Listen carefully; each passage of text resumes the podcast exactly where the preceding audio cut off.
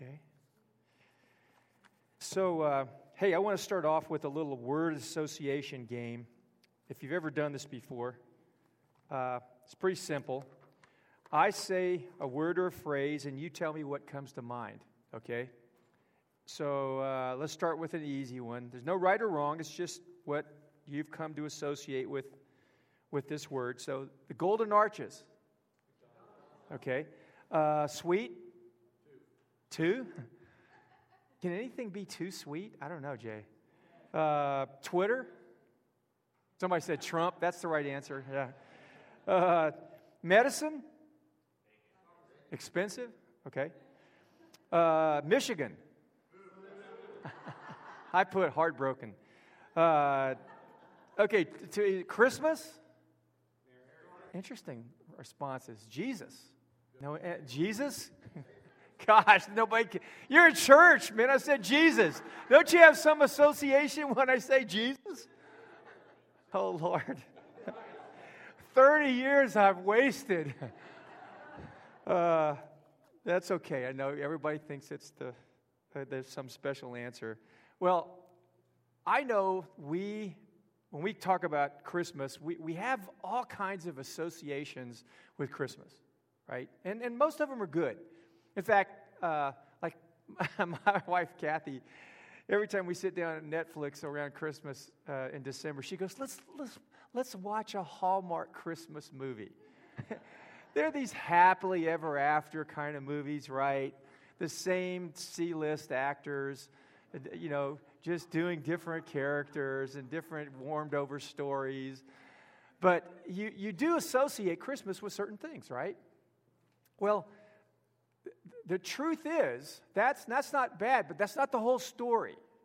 Because the Christmas, we're going to look at the, in the Gospel of Matthew, the very first Christmas narrative introduces something that is super important, but I, I didn't hear anybody say it when I said Christmas. And I doubt it, this idea, this really important idea, will ever come to mind in the average person's thoughts when they hear the word Christmas. And yet, it is anchored into the Christmas story, and it goes all the way through the whole narrative of Scripture. And it's this idea that's really important, but it's not something that Americans find, you know, warms their hearts. So if you would, uh, if you have a Bible with you, you can open it to Matthew chapter 1.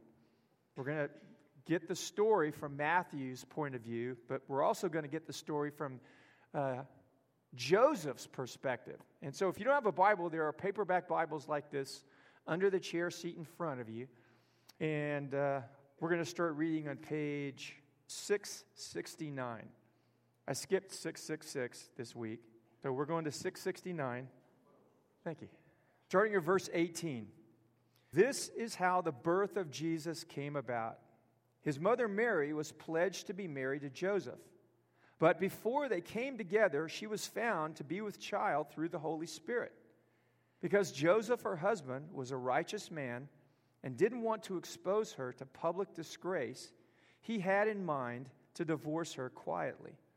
But after he had considered this, an angel of the Lord appeared to him in a dream and said, Joseph, son of David, don't be afraid to take Mary home as your wife, because what is conceived in her is from the Holy Spirit. She will give birth to a son, and you are to give him the name Jesus, because he will save his people from their sins. All this took place to fulfill what the Lord had said through the prophet Isaiah. Isaiah 7:14. The virgin will be with child and will give birth to a son, and they will call him Emmanuel, which means God with us. When Joseph woke up, he did what the angel of the Lord had commanded him and took Mary home as his wife. But he had no union with her until she gave birth to a son, and he gave him the name Jesus. So, let's, let's look at this and, and kind of unpack it a little bit. Uh, there's a, this was a Christmas surprise, if, if, if there ever was one. And, you know, there's a lot that, that Americans, uh, modern, you know, 21st century Americans don't know about Jewish culture. But when, when people uh, were engaged in, in Jewish thinking, they were married. Even though they weren't cohabiting and they hadn't sexually consummated the marriage, they were still married. And what a, when, when a couple was engaged, it was a really big thing. It was, it was way bigger than it is to us today. And their culture really valued marriage in, uh, to a degree that, you know, maybe we haven't in a long, long, long time as a culture. Not that we don't value marriage, but I mean, it was something in their culture that was way up there. And so when a, when a couple was engaged, there was a, a ceremony, and then a man prepared, he oftentimes moved and, and prepared a home. And then they come back for a, a huge ceremony. And their weddings would, would typically be a week long.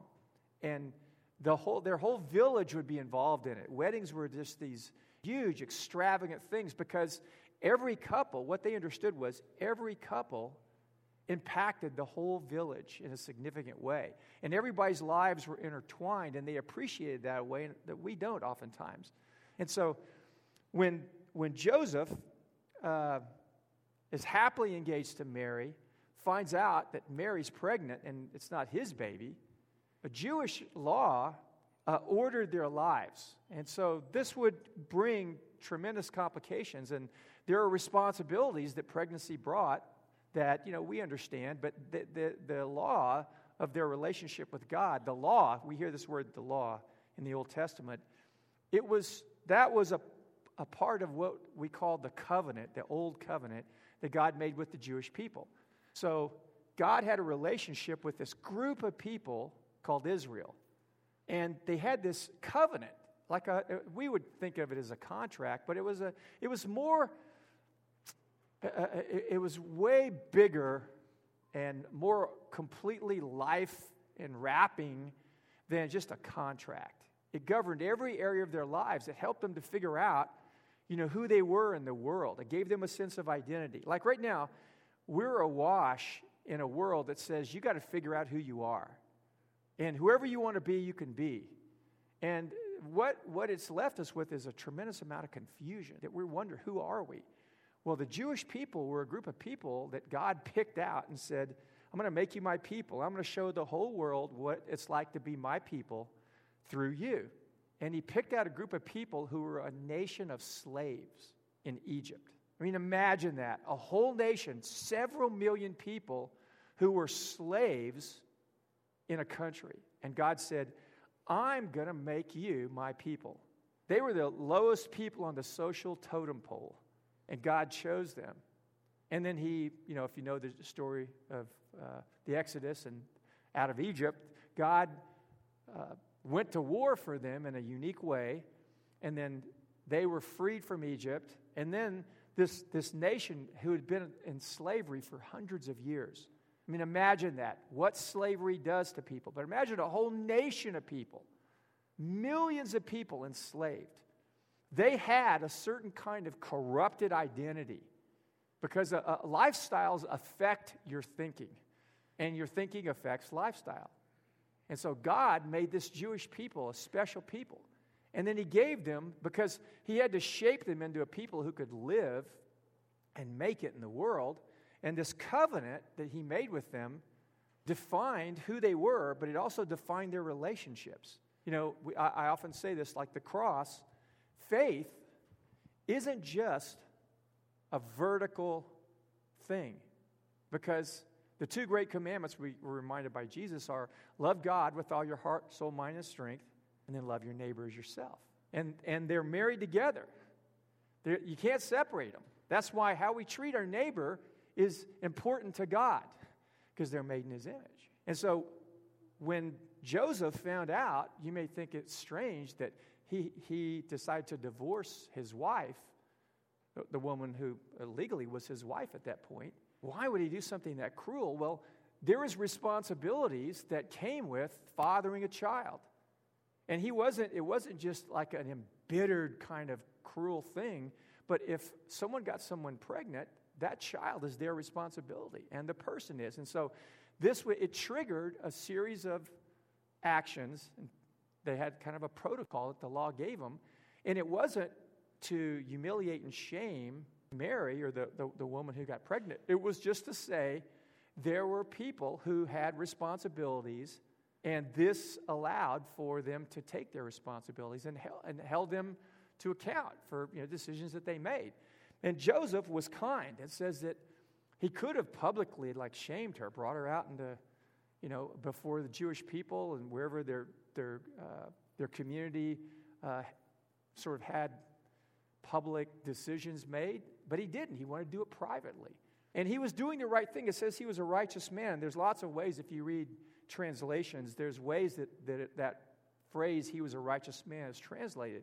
He was an honorable man. He was a man that wanted to please God in everything. He was a good man, a noble man. Joseph was really a, a, an exemplar person. And so he's thinking about this, and God speaks to him in a dream. And in his dream, an angel comes to him, and we saw what the angel said Listen, don't be afraid to take Mary as your wife. In other words, believe Mary. Because if you read the book of Luke, it tells this narrative from Mary's point of view where the angel comes to her and says, You know, God wants to bring his Savior into the world, and he wants you to be the one that bears this baby. And, and so you hear the whole story from Mary's point of view, and now we're hearing it from Joseph's point of view in the book of Matthew.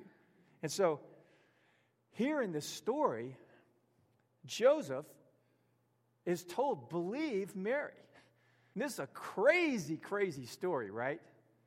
Uh, someone says, I got pregnant, you know, uh, and it was God. Yeah, they, I mean, Israel's whole history is full of God doing crazy things, but that's the craziest story that anybody ever came up with. And Joseph's going, nah, I don't know. I can't buy this. I'm, you know, I'm, I mean, my whole people's history is God breaking into the world and doing unusual things, but I've never heard of this one before. So the angel convinces him to reconsider what he's doing. And then now, you know, I, have told you this before. When you read Bible stories, stories, uh, this, this, you know, what is it, 18 to 25, there's, there's four paragraphs here, you know, a couple of hundred words. It's describing a story that probably went on for a little period of time. This probably didn't happen in one day. It probably took a narrative of several weeks and compressed it so we can read it. There's some brevity. That's what good editors do. And so Joseph is going, wow, if I don't marry her, is this just me? Is this just me not wanting to do something that's really hard, divorce Mary? Because you know, in his heart, he had to want this thing to work out. This was hard for him to suddenly decide to break a betrothal and go back to life as he had lived it before Mary came into his life. I mean, this was a complication that he didn't want. And he's wrestling with this, and then he's, he remembers, because you have to understand that the Jewish people, the, the, the covenant, the law, ordered their lives. It wasn't optional the way a lot of people today look at you know jesus' teaching the gospel we just tend to a lot of people unfortunately think gosh it's just optional If I like it, I do it. If I don't, or it's inconvenient or hard, I, I don't do it because I'm an American. This is what Americans do. We believe in freedom. And, you know, uh, Joseph didn't think that way. The Jewish people didn't think, even if they weren't perfect, they knew that the law was supposed to order every area of their life. And so he hears this story.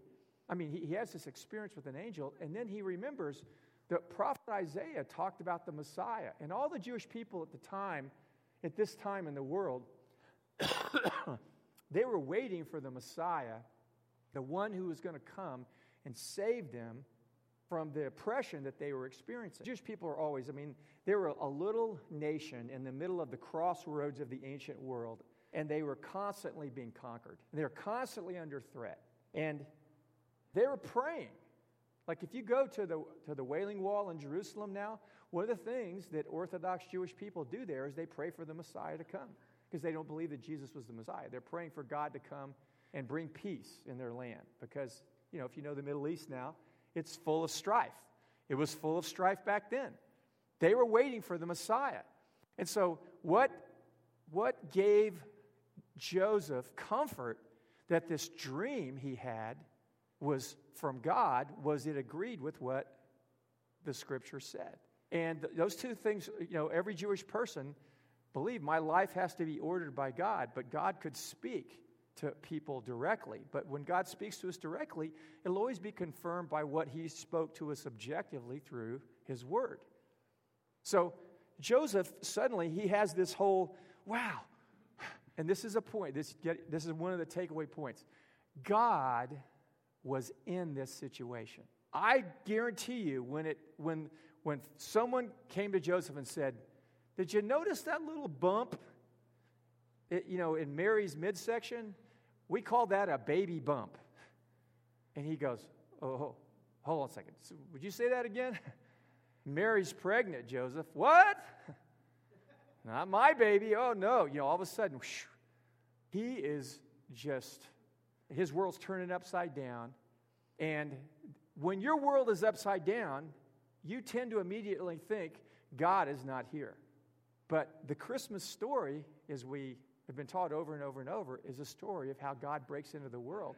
God was in the middle of this, and God is assuring Joseph, Joseph, I'm with you in this. But what he was inviting Joseph to do, this is the thing about Christmas, this is the thing that this story introduces that isn't often appreciated as essential to a life of faith. Because God was asking Joseph to, he was inviting him into what we call self denial. And when we think of Christmas, we don't think of self denial. when, I was, when I was reading this passage and thinking, what's this passage about? Because I thought this would be a good passage at Christmas to, you know, to consider. Anything in Scripture is good to read, but when you're, you're in the Advent season, the, the time you're celebrating Christ's birth, there are passages that, that directly speak to that. And I was reading this and I thought, wow, I never saw this before. This is a hard thing that God was inviting Joseph in. This sounded like something that someone would make up. This, this, this, this isn't the way we think about Christmas at all in the Christmas story. And so Joseph realizes God's in this situation and he counts the cost of doing what God said. Because think for a second of, of this whole story is about God inviting Joseph first, ultimately, into something better than he thought. But to get to that better, he had to step into self denial. And so, first, Joseph's well laid plans for a happy marriage get derailed because his, his fiancee is pregnant. And the law says to do this, this, this. And so he has to wrestle with that. Do I want to do that? I mean, can't we just go on? I mean, we'll just, you know, just act like everything's okay. That would have been a real temptation to him, but he was a person who wanted to obey God, so he started thinking of how to do it, but how to do it in a compassionate way, which, again, was a sign of his, his godly character. And then the angel comes in the dream, and it, it's confirmed by Scripture, and he starts realizing, oh my gosh, this is a whole nother kind of challenge because it would have been hard on me, but I could get married again, right? I could have a, my little happily ever after moment. But now I'm being invited to take a woman into my life who's pregnant with a baby that's not mine, and there's going to be a stigma on her and on me because either people are going to say, I impregnated her, and then that's going to shame me, or I married a woman who is shamed, it's going to shame me. It's going to follow me and our family and that baby for the rest of their life. My life will never be this life where I'm honored and respected, which is a big, the Jewish culture is what, what's called an honor culture. And if you go in the Middle East, you, you might have heard this because most of us are educated about Middle Eastern culture because it's part of the news. But honor was an extremely important concept. And if you're dishonored, you, you live a, a, as a second class, at least, citizen. And you're ostracized. You're, you know, there's all kinds of opportunities don't come your way when you're in this situation. And so Joseph had to count the cost to obey God. There was great personal cost. He was going to live with not just for 10 minutes, for the rest of his life. It wasn't going to go away. The stink was never going to go away.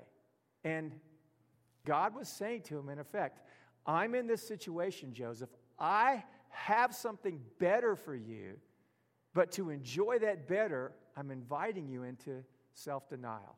If you embrace self denial for my sake, I will give you a richer, more satisfying life than if you choose some other way. That's a lot to swallow. For any human being. So Joseph surprises, I think he surprised himself by marrying Mary. Now, the, then, then the self denial goes on because it says he marries her, then he doesn't have sex with her until the baby's born. And you think, well, why not? He's already crazy. This is, this is just so out there. Why not? Sounds like a crazy religious idea. Doesn't, doesn't religious teach us to hate sex anyway? Right? Sex is bad. No, doesn't at all. If you want to read a real colorful part of the Bible that talks a lot about sex, read the Song of Solomon. It's a pretty racy part of the Bible. It's, it's very descriptive about desire and body parts and longing and things. And you go, wow, this is in the Bible. God doesn't condemn sex, He doesn't think it's a bad idea. He came up, it's the first command in the Bible. The first command in the Bible is be fruitful. That doesn't mean, you know, grow a vineyard if you haven't figured that out, right? So I'm tempted to go down that rabbit trail there. I won't. But he doesn't have sex with her, and you go, well, why didn't he do that? Well, if you read what he said, what, what the prophet said, and Joseph was a man who was conscientious, and you can be conscientious to a fault, or you can be conscientious in a virtuous way. Here's what, after he had the dream, this is what the passage with scripture will clarify things for us. It says, The virgin will be with child. Okay, that's their situation. And the virgin will give birth to a son. So Joseph looked at it and said, I got to be faithful. I, she's a virgin supposed to give birth. If I have sex with her, she's not a virgin. He was being obedient, but that was denying himself. I mean, think about that. He gets married, he lives in a house with her.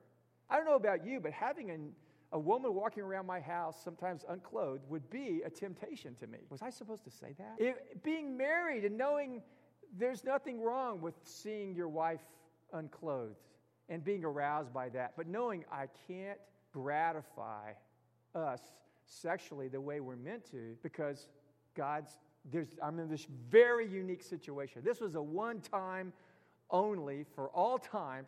Thank God. This was was carried out, right?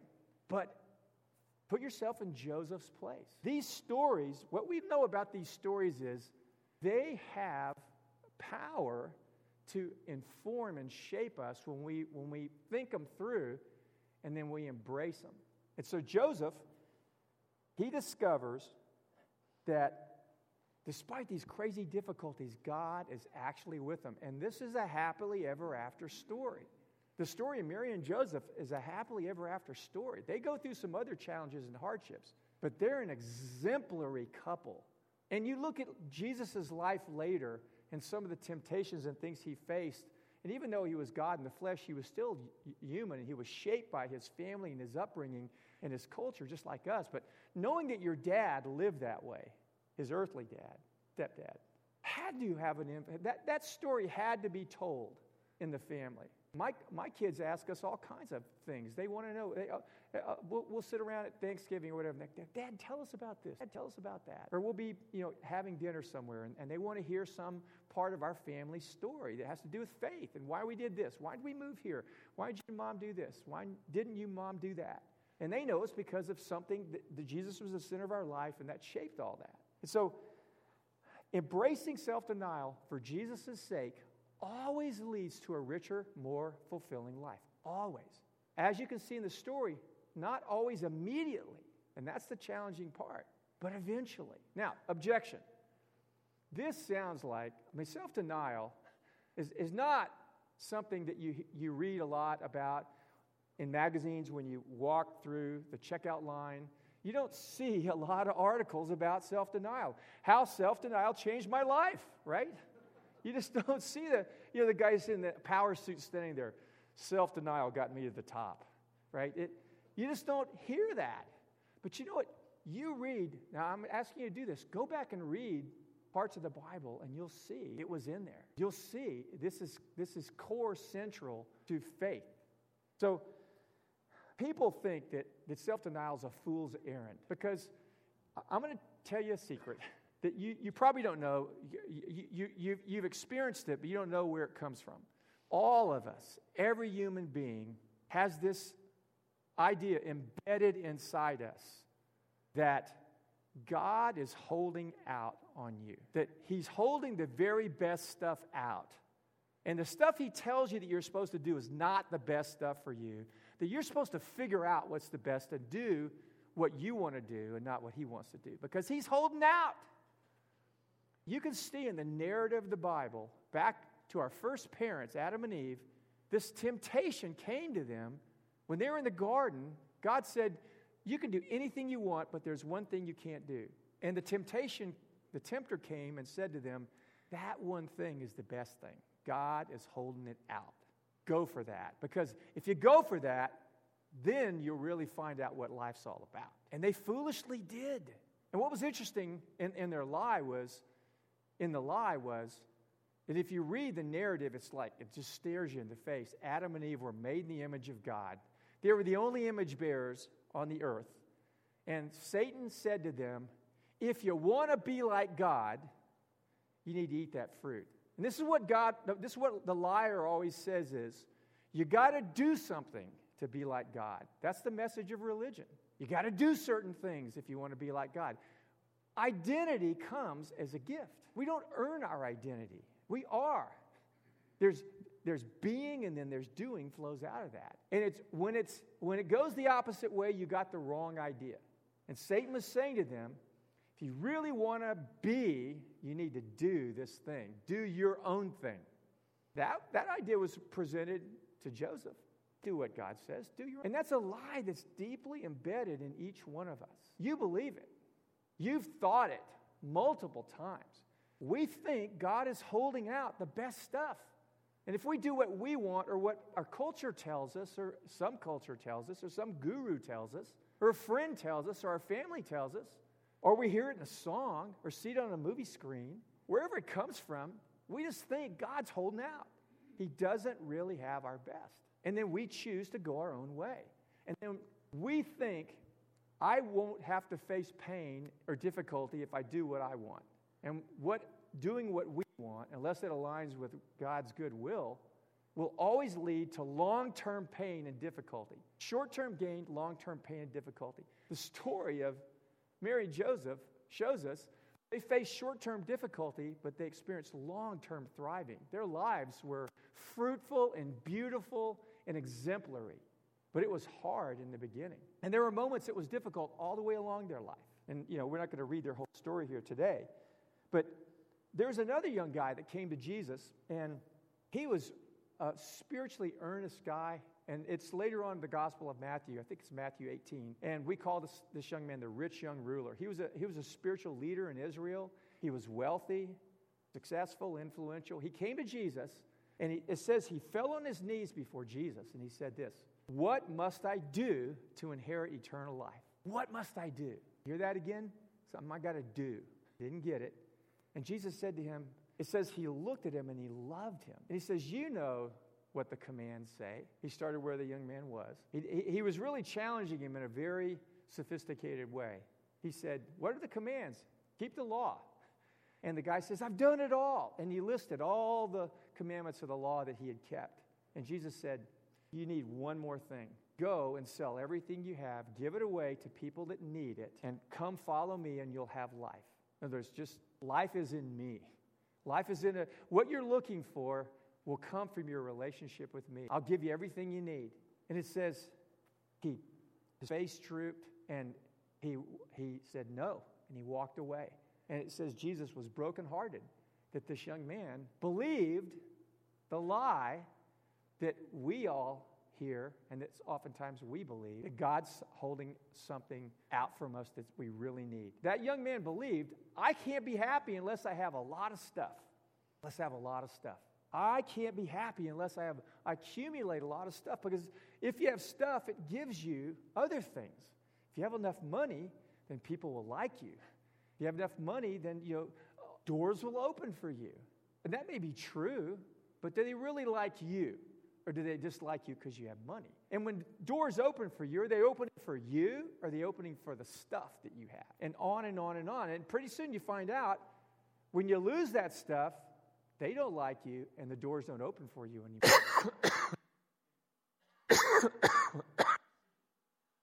Thank you. Thank you. Yeah. Had a cold. this young man, Jesus said, Believe that lie. And his disciples come to him and said, We've left everything to follow you. What are we going to get? See, they were wondering at that point. They were thinking, This guy must know something. He must know something. Because secretly, everybody thinks that same thing. You've got to have all that stuff, or you really won't be fulfilled. And the disciples see this guy who has it. Because you can see as time goes on that they are following Jesus because they're really amazed by Jesus, but they're also holding on to the secret thing like maybe if we hang around Jesus, like at some point we can sit on his right hand and his left when he's the boss, right? Because, and, you know, people say that Jesus never seemed to be tempted by sex, right? Because you don't see like the devil coming along and saying, like in the temptation in the desert, he didn't say, hey, you know, you want 700 virgins? You want, you know, uh, your own harem, whatever? Do you understand when, when Satan tempted Jesus with power, that's what comes with power? That when you have power, you can do whatever you want. That's what people with a lot of power do. They do whatever they want. They have as many women as they want or men as they want. If they're women, they're men, or women, women, men, women, men, men. When you have power, you get what you want. Jesus was tempted in all things like us. And he said no to it. He said no. Even though he deserved it, he was going to get that power by going to the cross, not by compromise. And that's the, that's the, the things that we want. This is what this story tells us. The things that we want are either going to come, the, the things that we want and the things that we need are either going to come by compromising or they're going to come by the cross. They're going to come through Jesus and what he offers us, or we're going to find some way of trying to get whatever we can, and then we're going to get heartbreak with it. We're going to get consequences that we didn't expect, un- the law of unintended consequences. So we have this thing hardwired into us. Now, I gotta, I'm going longer than I thought. Hold it. So, what was it that inspired Joseph to say no to an easier life than the one he chose? He chose this life of self denial. What inspired him? It's in this passage. The gospel is in this passage in this beautiful way. Because the first thing that Joseph learned was this baby wasn't illegitimate. This baby was God, the Savior that he'd been praying for. In fact, the, the, the, Bible passage that he read and reflected on said he's your Savior. And Joseph had to be, uh, uh any thoughtful person in that situation is going to stop and go, wow. Joseph wasn't a man of any means. We know he was a carpenter, which was, you know, lower middle class kind of job, hardworking job. This kid wasn't being born into a family of privilege, being born into a family, lower middle class income in an occupied country. This, this baby wasn't just God, it wasn't just the Savior, it was God the Savior. And in the story, he was going to face, this baby was going to face significant suffering and hardship. So here's what it told him about God. This is what Joseph, I think, reflecting on this, must have grasped that led to this very surprising decision to deny himself was that God is choosing to be born into poverty and not privilege. God's choosing humiliation and not honor. God's choosing suffering and death and not power for me, for us. Because the passage said, the virgin will be with child and will give birth to a son, and they will call him Emmanuel, which means God with us. And the angel said, He will save his people from their sin. That Joseph had to grasp that the salvation that he needed, that God was going to provide, was going to come through the suffering of this child as he grew into a, a man. And that at great cost, God was saying, I love you, Joseph. I'm willing to deny myself in the most extreme way for you and for everybody. Even the people who are going to humiliate and dishonor Jesus and hurt him and mistreat him. That's what changes our hearts. That's the only message that takes a selfish, self centered heart that all of us have and reshapes it into a heart that trusts and is generous and denies itself. Because I know the reason why any of us can ever deny ourselves, we know God has our back. You, thank you. Getting a water break here. The story of, of Christmas has the cross embedded in it. The Bible, every story in the Bible has the cross embedded in it, where God says, You mean so much to me that I'm willing to deny myself for you. That's how valuable you are. Before you've done anything to sort of merit it, because we tend to think, well, some people are worth kind of giving a hand up to and helping, but other people, nah, you know, not so much. But the gospel says that God looks at everybody and says, Every one of them are, are my children. They're lost and on their own. They've gone their own way. I give my life for them so they can find life in me. Because they'll never find it on their own. We just keep making the same bad decisions. We keep being self protective instead of vulnerable. And that's what faith is. Faith and trust are the same idea. So in the story, what God was doing is He's saying, Joseph, you're in a mess. I'm coming into that mess and I'm inviting you to trust me. Because self denial comes after trust. You understand that? You don't deny yourself and then suddenly trust is birthed in your heart. Trust has to be there before you can, can show any kind of virtue. Virtue comes from faith. When we humble ourselves before God and say, God, I need you, just like Joseph had to say here, I need you, then something springs out of our lives when we do that. Something comes that doesn't come from us, it comes from the one that we open our lives up to. Because just like he was breaking into the world in this, the, the picture of Jesus being born in the, the, the, the body of this young woman, he comes and, in, and like in Revelation, it says he knocks on the door of our hearts and says, I want to come in and I want to bring my life into your life. And I want to bring life out of you.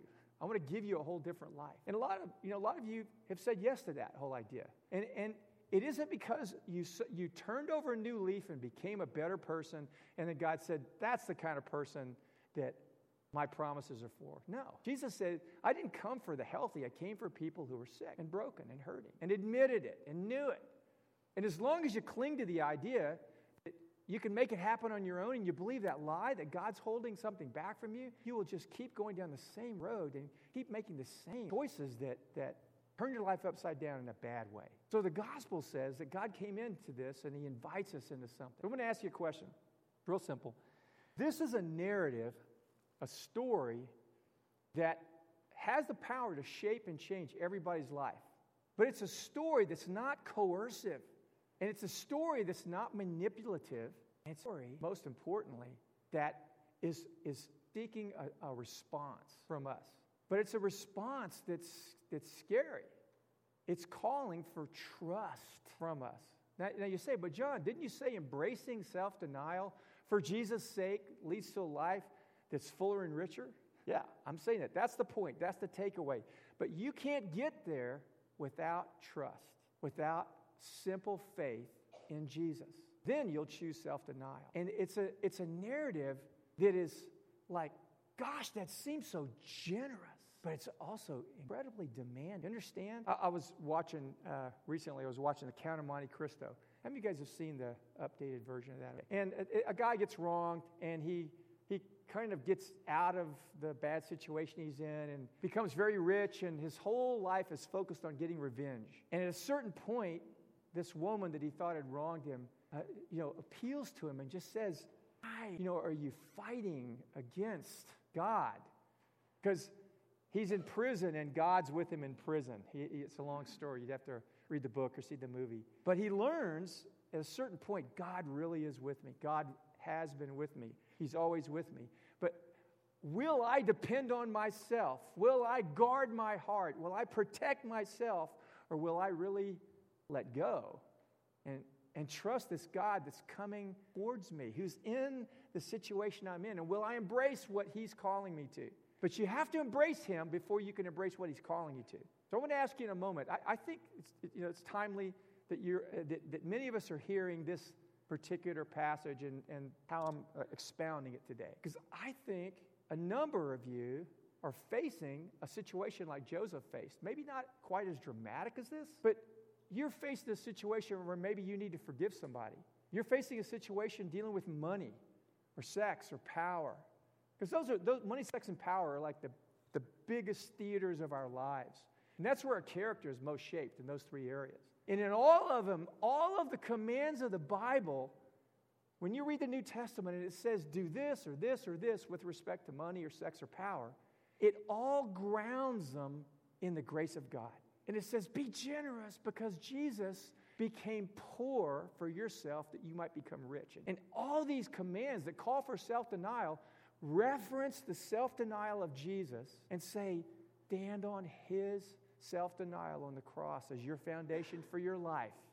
And then respond to the situation you're in based on that. And to him as this person who's the center of your life now. And he'll meet your need. The temptation will always come to you. Many of you, you're, you're, you're hearing it right now. The temptation is cling on to something, some old bone that gives you some comfort and some meaning because of one bird in the hand is worth two in the bush that God might give you down the line. And you're clinging to a narrative that Joseph was tempted with, that the rich young ruler's tempted with, that your family's been tempted with, that everyone in this room has been tempted with. It's a narrative that says God isn't for you, He's holding something back. You got to do your own thing. And I want you to walk away today knowing that's a lie, that's robbing you, that is oppressing you. It will keep oppressing you. And it's a challenge to say, wow, I got to let go of that. It's, but it's so familiar. It's so, it just makes me feel so comforted because I'm in control. And trust means you're, you're, you're giving someone power who has the power to hurt you and disappoint you and let you down. But you're saying, I'm going to do it because I believe this story says God is good, like that song we sang. You are good, you are good. That song carried the same message of this whole passage. And the Lord is just knocking on the door of your heart and saying, Will you trust me in one of these areas? Money, sex, power, forgiveness, relationships. They're, they're, they're, they're all fraught with temptation to buy this old narrative instead of the gospel narrative. So I'm going to ask you just to close your eyes and bow your heads just for a second. And in your own heart, I'm going to give you a minute of silence. I just, in your own heart, I just want you to ask God, God, is there some area of my life I'm distressed about right now that you're in the middle of. You're there. And then consider which way your heart is leaning in terms of how you're going to respond to that area. And just notice that you're probably leaning towards that I got to do what I want, not what God wants, which means you're not going to trust Him, you're going to trust yourself. And I want to, after you consider that, and if that's true in your own life, I want you to pray with me. Just take a moment to switch narratives. I'll give you a second to, to wait. Now, before everybody opens their eyes again, what you just want to ask you a question. Now, I want you to respond by raising. How many of you feel like you're in one of those situations, like Joseph was in, and you know what God wants you to do, but it's temptation to go another direction. You to raise your hand. That's here. You face something like there's a number of. Okay, now here's what I want to ask you to do. Everyone, now you can just open your eyes and just look. If if God's inviting you into something, hard choice, to embrace self denial, I don't want you to focus on the self denial. I want you to focus on trusting Jesus first. And that what's at stake I'm going to ask you in a second to stand up with me. We're going to, I'm just going to pray a simple prayer. Now, I want you to take in your hands what's at stake, what you, what, what's riding on this decision. That God's call, calling you to trust Him with something. I want you to imagine it in your hands, and then we're just going to pray a prayer. And, as you put it in your hands, you're putting it in His hand. And you're just saying, Jesus, I'm going to trust you with my life. Because what you're putting in your hands is your life, and it matters a lot. And this isn't like a, a just simple, silly thing, big deal. But I want you to put it in the Lord's hands as you put it in your hand. So if you're one of those